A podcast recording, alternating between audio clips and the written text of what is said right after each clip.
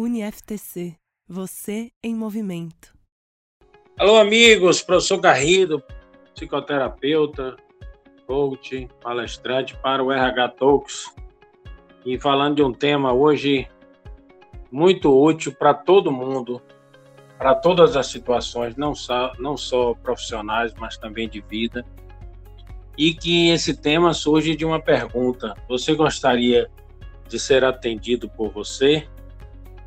Eu, eu tive acesso a esta pergunta tão provocativa, né, tão importante, meio sem querer. Eu estava indo dar uma palestra para uma empresa e estava no voo preparando o material. Quando veio né, a, essa pergunta para mim, tipo um insight, e foi uma pergunta bastante provocativa, né?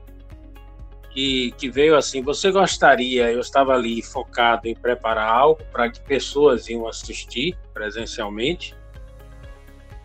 É, e aí veio essa pergunta: você gostaria de estar assistindo uma palestra, participando na plateia de uma palestra dada por você?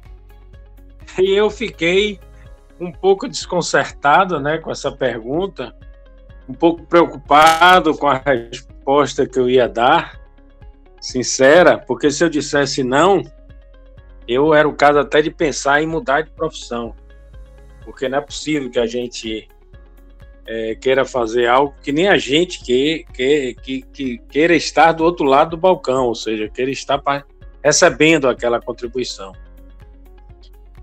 E aí eu pensei que essa pergunta se aplicava a muitas situações. E como psicoterapeuta, eu via muitas situações em consultório. Você gostaria de ter um pai como você, você gostaria de ter uma mãe como você, ser um filho como você, né? que é sempre se colocar no lugar do outro. No campo profissional, fiz muitas palestras com o tema Você gostaria de ser atendido por você, como a gente está falando hoje. Isso podia ser adaptado para qualquer tipo de profissão,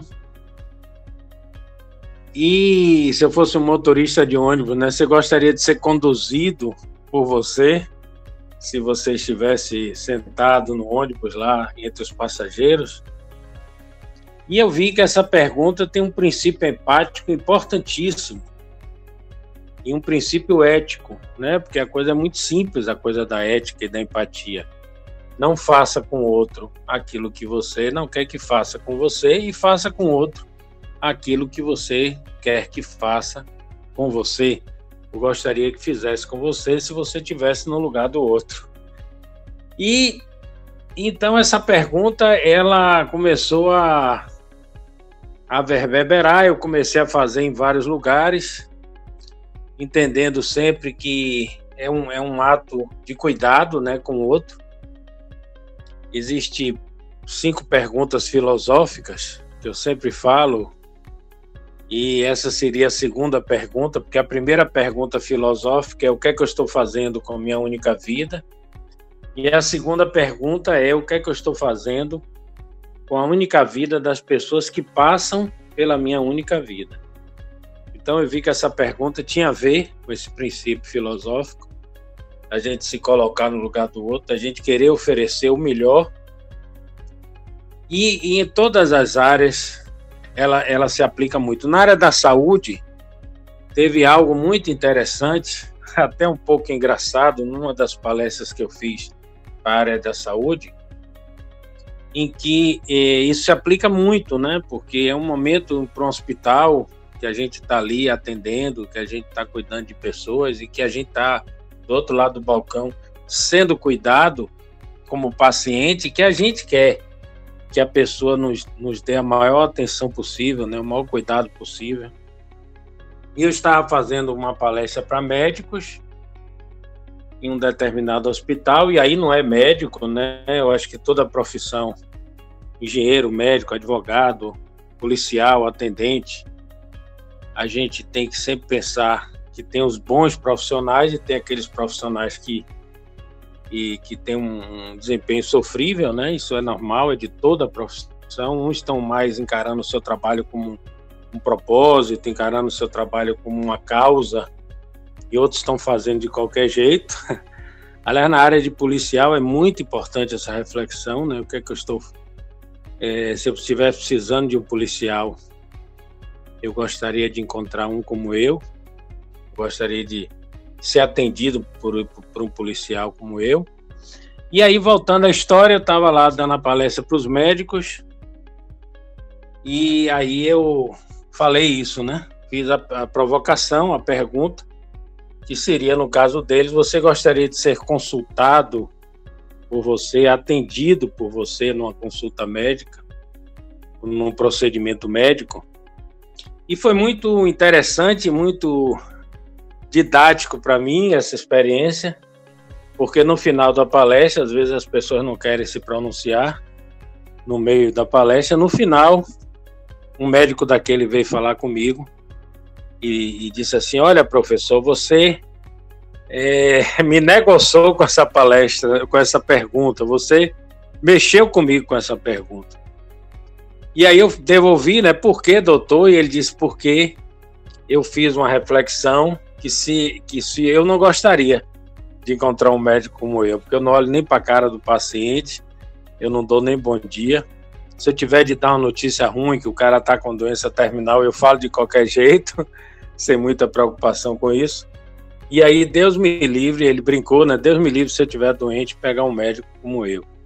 E eu dei parabéns a ele, isso é tão raro, né? E tão importante. E eu dei parabéns a ele, mas, professor Garrido, você deu parabéns ao cara que disse que não era um profissional muito cuidadoso, mas eu dei por um aspecto, que eu acredito muito nisso. O início da cura sempre é o autoconhecimento porque muitos estão nessa condição, estão se achando a oitava maravilha do mundo. Então, quando a gente faz, tem essa capacidade da autocrítica, né, de se perceber as nossas vulnerabilidades, nós estamos dando um passo incrível para a nossa autotransformação e para o nosso crescimento, né, seja a área que for. E, e aí eu fico com essa história para dizer a vocês isso. Primeiro, a gente tem que se conhecer, a gente tem que se avaliar, Vale a pena perguntar, fazer a nossa pesquisa, né? Quem é no meu caso, eu comecei falando essa história da palestra, da aula. Se eu sou um professor, perguntar aos alunos se eles gostam da aula, se eles conseguem entender que, que é uma aula que agrega valor para eles, que, do ponto de vista didático e de conhecimento, é bom. Então, essa preocupação, essa entrega, né? Como é que eu estou fazendo essa entrega ao outro do meu trabalho? E e a partir daí, sempre tentar evoluir, tentar aprimorar, para que cada vez essa resposta seja uma resposta positiva.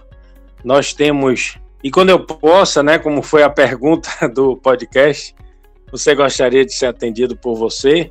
E eu posso dizer sim, muito, gostaria muito, porque eu acho que esse é o grande objetivo da gente. A gente trabalha, isso é manta para mim dizer isso, para pagar boleto e fazer o bem. E primeiro a gente tem que fazer o bem a gente, consciência tranquila quando a gente dorme, que a gente deu o melhor. E a consciência tranquila de que interagindo com alguém, prestando serviço a alguém, eu dei o meu melhor. E eu dei sempre algo. E se eu tivesse do outro lado, era o que eu merecia receber. UniFTC. Você em movimento.